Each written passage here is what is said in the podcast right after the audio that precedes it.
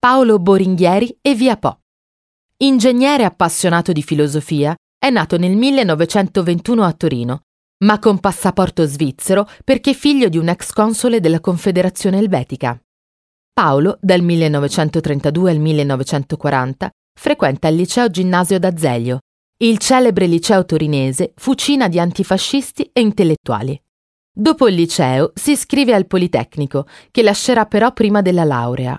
Dopo l'8 settembre 1943 partecipa alla Resistenza, sia aiutando partigiani in montagna, sia costituendo insieme ad altri universitari la Gioventù d'Azione a Torino, con cui svolge fino alla fine della guerra attività clandestina di redazione, diffusione e stampa di fogli antifascisti.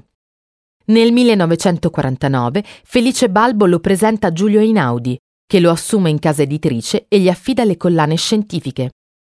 Per le edizioni Boringhieri, Paolo scelse il simbolo del firmamento e la scritta Celum Stellatum, con l'obiettivo di promuovere la scienza accanto alle scienze umane, in un tentativo di integrazione tra culture tradizionalmente separate, di cui in Italia sarebbe stato il principale e forse unico portavoce.